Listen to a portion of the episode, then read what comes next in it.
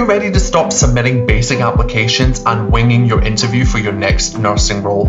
Whether you're a graduate nurse or a seasoned healthcare professional, we'd love to exclusively invite you to our secret Nurse Growth Hub, where you can get all of the support to apply, interview, and land your next nursing role completely free all of the resources that we've shared and created over the last three years that have helped 3,000 plus nurses internationally apply, interview, and land their next nursing role. So, what are you waiting for? Come and join us today. It's completely free.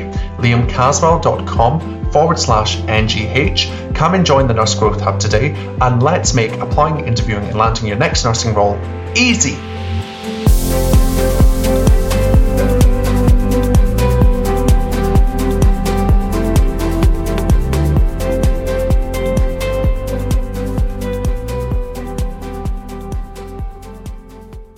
Many of us are so stuck in what we are currently living in our careers that we forget that where we're headed, we might not need those skills in the way that they help us right now. And that's fine. Let's normalize that. Let's acknowledge how many amazing skills we've got and then look forward and go, oh my God, I'm going to add another 10 to my toolkit. I'm going to skill stack on top of these. These skills are going to evolve and I'm going to use them because every skill is transferable and I'm going to put my brain to work to figure it all out, and I'm going to see how I can apply them moving forwards. Hello, you are listening to the High Performance Nursing Podcast with me, Liam Caswell, where I help clinicians just like you take control of their careers and remove all the things stopping you from achieving your biggest goals. Let's dive in. Hey, high performance nurses, welcome back to the podcast. Today we're talking about will I lose my nursing skills, my clinical skills, my knowledge if I leave and choose a different career, pathway, or even industry? And listen, I've been there, my friend. I have effectively left clinical nursing. Some might say retired from clinical nursing. I feel a little old when I say that. But I am somebody that has definitely stepped away from the bedside and do not intend on going back in the previous capacity that I was there in. And as I made that transition, the fear and the worry of will I lose my clinical skills is real. And and here's why. Because like many of you, I've invested so much in my nursing career. Spent years at uni. I then did, you know, 10 plus years clinical practice. I've built my career up. I've invested in postgraduate qualifications, certifications, masters. I spent a lot of time and money and effort. And there's a part of my brain that's like, are you really just gonna give all of that away and lose all of those skills? And that's what I want to talk about today because I feel like there's a lot of scarcity mindsets and thinking around this topic. And hopefully, by the end of this episode, you will feel a little bit better, a little bit more informed, and maybe able to cognitively come from a cleaner place so that you can make the right decisions for you moving forward. I think when we ask this question or we make a statement such as, I'm so worried to lose my clinical skills, we're stuck in the gap Okay, we're really focusing on what we don't have moving forward, the things that we might lose moving forward.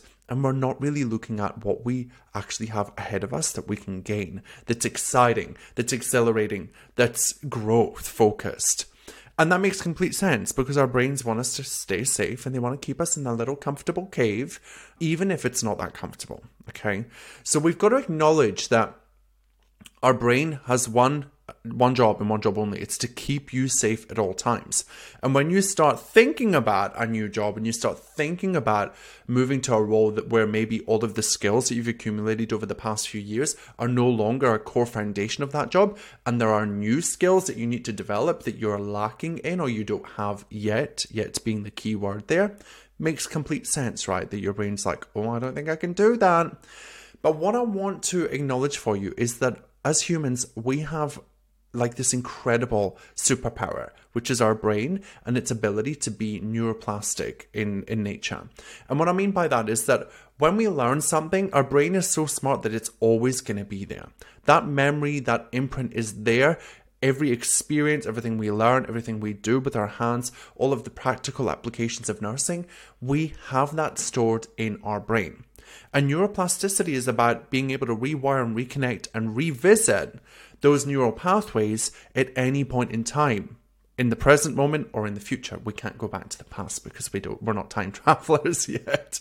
But you can reconnect with your skills from the past through neuroplasticity. Okay, you're like, what is Liam drinking today? What is happening here? I wanted to give you a couple of examples of this so that you can kind of think about where in your nursing life and career have you leveraged the power of neuroplasticity without you even really knowing it. And maybe using neuroplasticity as something that you can leverage or have confidence and trust in that moving forward into a new role these skills that you previously had that you think that you have that you think you're not going to use again that they're still there.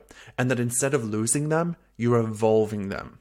You're growing them. You're skill stacking so last year, as many of you know, I was in Europe. I went on holiday to Croatia and we drove from Croatia into this cute little no we drove from italy into this cute little croatian seaside village and it was beautiful but i have not i had not driven for about six months at this point and i had also not driven in europe on the wrong side of the road ever and if you're European, I'm sorry, but it is the wrong side of the road. So I was super stressed out. We needed to get from A to B, and it was about a three and a half hour drive. And I thought to myself, what am I going to do? How am I going to do this? My partner couldn't drive because the Australian license wasn't recognized, so my British license was used. And I got into the car, and I remember sitting there and I said to my partner, Oh my God, I'm so scared. I'm so terrified. I feel like I've never been able to drive before. And bearing in mind, I've been driving for about 15 years at this point. So I'm thinking, oh my God, what the hell is happening? And I'm a pretty good driver, I think. So I get into the car and we're in this cute little Italian village. And did I say Italy? Where were we going? It doesn't matter. Semantics, it doesn't matter. I can't remember. We were going from one location to the other. And it was beautiful and quaint, but it was very safe in the sense that there wasn't a lot of traffic. So the first problem was I couldn't even turn the car on because it was like this fancy automatic thing and like fancy modern car, but it was a manual gear stick. Anyway, I'm sitting on the wrong side of the car. The gear stick's on the wrong side. I don't know where everything is. My brain is freaking the heck out, and I don't feel safe. And I think, oh my god, I better tell my partner that I love him because it could all end today. Very dramatic, but I don't know if you resonate with me as clinicians. We always go straight to worst can, a scenario thinking, and that is me 100% of the time. So I'm in the car and we are taking off, and I stole the car, of course, and then I struggled to get it turned on again because I didn't know how to turn it on. But throughout this, my brain is digging deep in the archives of Liam's little brain and is trying to find these neural pathways. Oh, how do you drive again? How do you use the gear stick and multitask and looking in your mirrors? And what, what are the safety cues that you need to be aware of here? Like, let's increase our ability to neurocept and to see everything around us. Let's like open the window so that we can hear as well as see just in case somebody comes from the wrong side. Like, let me utilize my partner so that I can make sure that we're not going to die today as we pull out of this driveway. And that's a great example of neuroplasticity in action. I hadn't used that skill for about six months or so, and all of a sudden, there it was back. Another thing that I did recently, which is super cool, is I reconnected with playing the piano. I've been doing this nervous system training course, and I can't wait to share it all with you. And it's going to change so many people's way that they operate as, as humans who nurse. But one of the things was I was tasked with getting back in touch with play and being playful and creative in my life. And I am a, quite a creative person. One of the reasons I set up this brand and this podcast and the work that I do now is because I was lacking creativity as a nurse in the system. You, you can't put in a catheter creatively. you just can't do it. So you can, but it's you're going to get in trouble. So I do not advise. So I was encouraged to go and reconnect with the things that I love to do that are playful. And for me, it's playing the piano. And I love to sing. So I haven't played the piano for about nine months or so. That's a lie. I did have a lesson with a French piano teacher, and that's a, a totally different story for a different day because it was hell. it was so horrible. However, I played once in the last nine months and it wasn't very good, and I didn't really get to play. So I got the piano delivered it's an electric piano, it's awesome, and I can move it back to Australia. And then I'm sitting there at the piano and I'm thinking to myself, oh my God, I forgot how to play. How do I do this? And I started playing and it was a hot mess express. It was like, yeah, I was hitting all the wrong keys, the chords were not right. My brain was like, that's not right. My speed wasn't where it used to be. And I'm sitting there thinking to myself, oh my God, it's like I've lost my skill. But over the last few weeks, I've just been committing to sitting down at it. I walk past, I'm like, I'm going to play for five minutes. And I just jump on. And within like a couple of weeks, I'm back to where I was. I don't have all of my knowledge back, but I didn't go and do another course. I didn't go and look at how to play the piano again. I didn't watch YouTube videos. It was just buried deep within my brain. So I hope this helps you see that our brains are so friggin' intelligent and smart that when we say, I'm so worried that I'm to lose my skills, one, we're lying to ourselves because it's like actually impossible unless we have a cognitive impairment. And two, it undervalues and es- underestimates how incredible that thing in your head is. Like that brain is so friggin' smart. So I want you to think about a time where you have maybe parked a skill or parked something in your life and your career and then needed it later on and come and picked it back up. Now, the next part of this that I want to talk to you about is how if you are thinking of taking a new pathway in your career, changing, changing specialties, changing industries, building something online, we've got to get into this mindset of I'll figure it out. I will work this out. And this is why this is so important. And I've learned this to be true over the last three years in running this business and helping 400 nurses um, navigate their careers with this information. Is that with an I'll figure it out mindset, we are allowing ourselves to see what is possible for us. And we are building trust and confidence and invalidating that we are actually able to do what we want to do. Like we have the skills and the tools to be able to make it happen. Many of you will say to me, Hey Liam, okay, we've got over the whole like, I won't lose my skills now. But now the next hurdle, the next thing that I'm telling myself is that I need to have a degree in leadership before I take a leadership position. And I don't want you to go and get a degree. I don't think you need to get that cosmetic certificate. I don't think you need to get that ED postgraduate uh, certification before you've ever stepped foot in an ED. Because listen, my friends, you need to have an I'll figure it out mindset and not in a dangerous, you're out of scope of practice way in a evidence based i'll figure it out i'm super smart my brain is super smart i can draw upon my past skill base and i will work this out more of us need to have that kind of attitude and we do it subconsciously every day, but maybe we don't consciously think about it. We don't really think about, I am capable of figuring this out and I will make it happen. This has been a savior for me in my business because when you start a nursing business, an online business, selling any kind of service or coaching or package, you need to understand that you are going to fail and that your brain is going to want you to quit because it's unsafe because everything is new. You're drawing upon your previous skills, but there are so many skill gaps. So your brain's not only drawing upon its neuroplastic capabilities, but it's also needing to use its ability to learn something new and to grow a new skill base. So that I'll figure it out mindset is a non negotiable when we are navigating a career change or pivot like this. Now, one of the reasons why I wanted to talk about that is because in pivoting from this mindset of like lack and scarcity and like I'm going to lose my skills, we need to move our mindset and really consciously think about this development or this pathway in our careers like with a future focused perspective. Many of you will come to me and say, Liam, I work in ED and I really don't want to work in ED anymore. It's so stressful. I'm so worried all the time. I'm overwhelmed. I'm burnt out. And I hear you, my friend. And then I'll say, okay, so what's the goal? Where are you headed? And they'll say, well, you know, I was thinking about becoming a cosmetic nurse. And I'm like, that's incredible. I love that goal. Okay, so what's stopping you? Well, you know, I don't have this, I don't have this, I don't have that.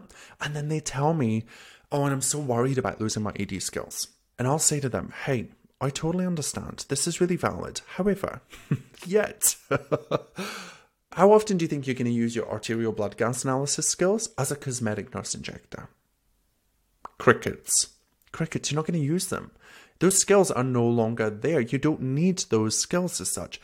How many times in a cosmetic practice are you going to see a full blown cardiac arrest trauma? Hopefully never, right? Hopefully never. Now, those skills are amazing because they're going to help you in so many other ways, but those particular skills are not of great benefit to you anymore unless you want to go back to ED. Many of us are so stuck in what we are currently living in our careers that we forget that where we're headed, we might not need those skills in the way that they help us right now. And that's fine. Let's normalize that. Let's acknowledge how many amazing skills we've got and then look forward and go, oh my God, I'm going to add another 10 to my toolkit. I'm going to skill stack on top of these. These skills are going to evolve and I'm going to use them because every skill is transferable and I'm going to put my brain to work to figure it all out and I'm going to see how I can apply them moving forwards. This is what makes a, a transition, a reinvention of your career possible. Okay, because whilst we're stuck in thinking that we cannot possibly ever lose these skills, we're going to be stuck in a job that we really detest and that we don't like for prolonged periods of times. So I'm sure you have lessons or experiences in your nursing career where you have been able to do this, where you have looked at your skill set and you've looked at a goal and then you've thought, okay, well, I'll figure it out. I can make this happen. Let me navigate this and move towards it and let me start to identify and uncover what the gaps are, and I'll start plugging the holes and I'll start making it happen. Now, the third thing that I wanted to talk to you about was confidence in our nervous system. Okay. Again, I want us to not underestimate the power, these imprints that have been imprinted on your nervous system throughout your life and your career. Everything you do, everything you see, everything you hear, smell, touch, all the practical skills, all the cognitive theoretical skills are imprinted in our brain and our nervous system. And the one thing that I know to be true is that as nurses, our nervous system, for most of us, I'm going to say 99.9% of us, is highly stressed. Our nervous system is kind of operating in fight or flight all the time and we are a little frazzled as a community just because of what's happened over the last couple of years, because of the traumatic imprints that we've experienced through our careers up until this point. Some of us have had more exposure to traumatic incidents. And by traumatic incidents, I do not mean a fully fledged RTA, road traffic accident, you know, with multiple casualties. I'm talking about the COVID pandemic. I'm talking about working short staffed when you know it's really unsafe. I'm talking about being bullied in the workplace. I'm talking about anything that you've experienced, being called sister when you're a guy and you don't want to be misgendered because your whole career you've been misgendered and you've been hiding the fact you're LGBTQIA. It's trauma. It's all trauma. So our body and our brain remembers. It is like this supercomputer that just collects and stores all of this information. So, whilst that might seem a little Debbie Downer, it is the reality, and we're going to be talking more about that on the podcast of a human life, especially a nursing human life. And what we want to do is we want to come from that high state of fight or flight, that stress response, that chronic stress response that we're conditioned into as clinicians and we want to bring ourselves back to homeostasis, to safety. I liken it to like between the flags, right? Your patient's observations. When somebody's tachycardic, what are all the signs and symptoms that they're out of kilter? And then how do we where do we want them to be? We want them to be back in homeostasis. The same is true for us when we're considering a career change. Our brain's going to go straight into fight or flight into this hyper arousal state. I'm so worried about this. I can't do this. I don't have enough. And our job is to bring it back, our nervous system back to homeostasis and to safety, so that we can then move forward and make really informed decisions. Because what I'm learning through the literature, the research, and through this training that I'm doing is that a stressed mind and body does not make sound decisions in any way, shape, or form. And when I learned that, I was like, oh my goodness we as clinicians collectively are chronically stressed and we're pretty much nine times out of 10 operating from fight or flight. So, what does that mean for our patients? What does that mean for our registration? What does that mean for our level of care? And we can't tackle that today, but I'm going to be diving into this a little bit more. I think it's such an important thing, a missing piece that we're not talking about enough. Whilst all of that is true and our nervous system has all of these imprints, it also has all of the imprints of all the good things and all the things that have happened, and the trainings that we've received, and the knowledge that we've gained, and the skills and the practicality of the skills that we've been able to practically apply in our nursing practice. So we really then have to ask ourselves okay, well, how do we build our confidence in the fact that I will be able to figure it out? And that comes down to the stories that we tell ourselves. That comes down to really tuning into self confidence versus that external confidence. Many of us are looking for the external confidence, the certificate to give us the tick, the competency tick. Now I'm confident. It's fascinating to watch. I was an educator for a year and a half, and people would get a tick on their competency, and suddenly the next time we did the skill, they were like so, so confident. And nothing had changed. They just practiced it once with me, and then they got a tick on the page, and I said, Well done, pat on the back. And then all of a sudden they were super confident. Now that's lovely, that's great. But we want to derive that confidence, that confidence from internal, like our internal world. We want to create self confidence. And self confidence, a big part of that is having an alpha, alpha grid attitude. It's like, you know what? I trust my brain. I trust the neuroplasticity of my brain. I trust that I'll be able to pull this skill out when I need it and I trust that I'm willing to give it a go and to work this out as we move forward. I think many of us think that we need evidence to prove that we should be confident, but we can just decide to be self confident.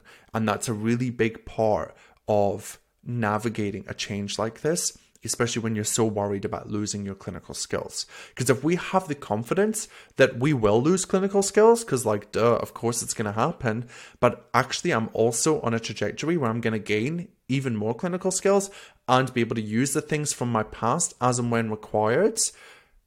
You're winning, my friend. It's kind of like skills available PRN. Right? Your skills are on the PRN side of the med chart, and and when you need them, they're there. But as you move forward, like you're getting like a little start dose of a new skill here, a little start dose of a new skill there, and then they become like regular prescription skills that you just use every day that are part of your regular daily occurrences. So I hope that resonates with you. I hope this episode has been able to help you understand that we are designed to be able to reconnect those neural pathways, to build new neural pathways through neuroplasticity, and to tap into the skills that we need in any situation to be able to deliver as a clinician, whether it's in the bedside or it's in an office, it doesn't matter. All of the skills that you've gathered up until this point are not a sunk cost, it's not a waste of time. They're the foundation that you're building an incredible career off of. I want to tell you one last story just to kind of reiterate this, and it's so funny. Well, it's not funny, it's a little scary actually. But the other day, me and my partner were walking to the gym, and it was dark. We're crossing the road, and at this intersection, there's a couple of different routes for cars to take. And there was this golden Labrador like running towards me, and it was pounding down the pavement, and it looked so excited. And my partner grew up in country New South Wales, so he was like, "Don't touch, you know, stray dogs, like nothing. Don't, you know, don't do that." But I'm like raised in Scotland. I see a cute dog, and I think, "Oh my god, a cute dog!"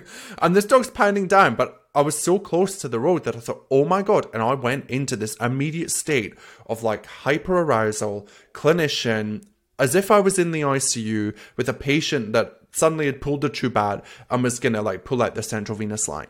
I went into full action mode, hyper arousal, without me even thinking about it. I was just walking along, talking to my partner about our day. I saw the dog, and within about two seconds, my brain had dug into the depths of the ether of Liam's brain and had like the fight or flight response in full mode in action.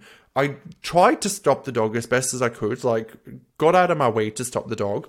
Didn't stop the dog. The dog then ran onto the road. This car was coming literally it was like the dog was the dog nearly got hit, and I was like in full. I was like, oh my god, screaming like, please don't die, dog!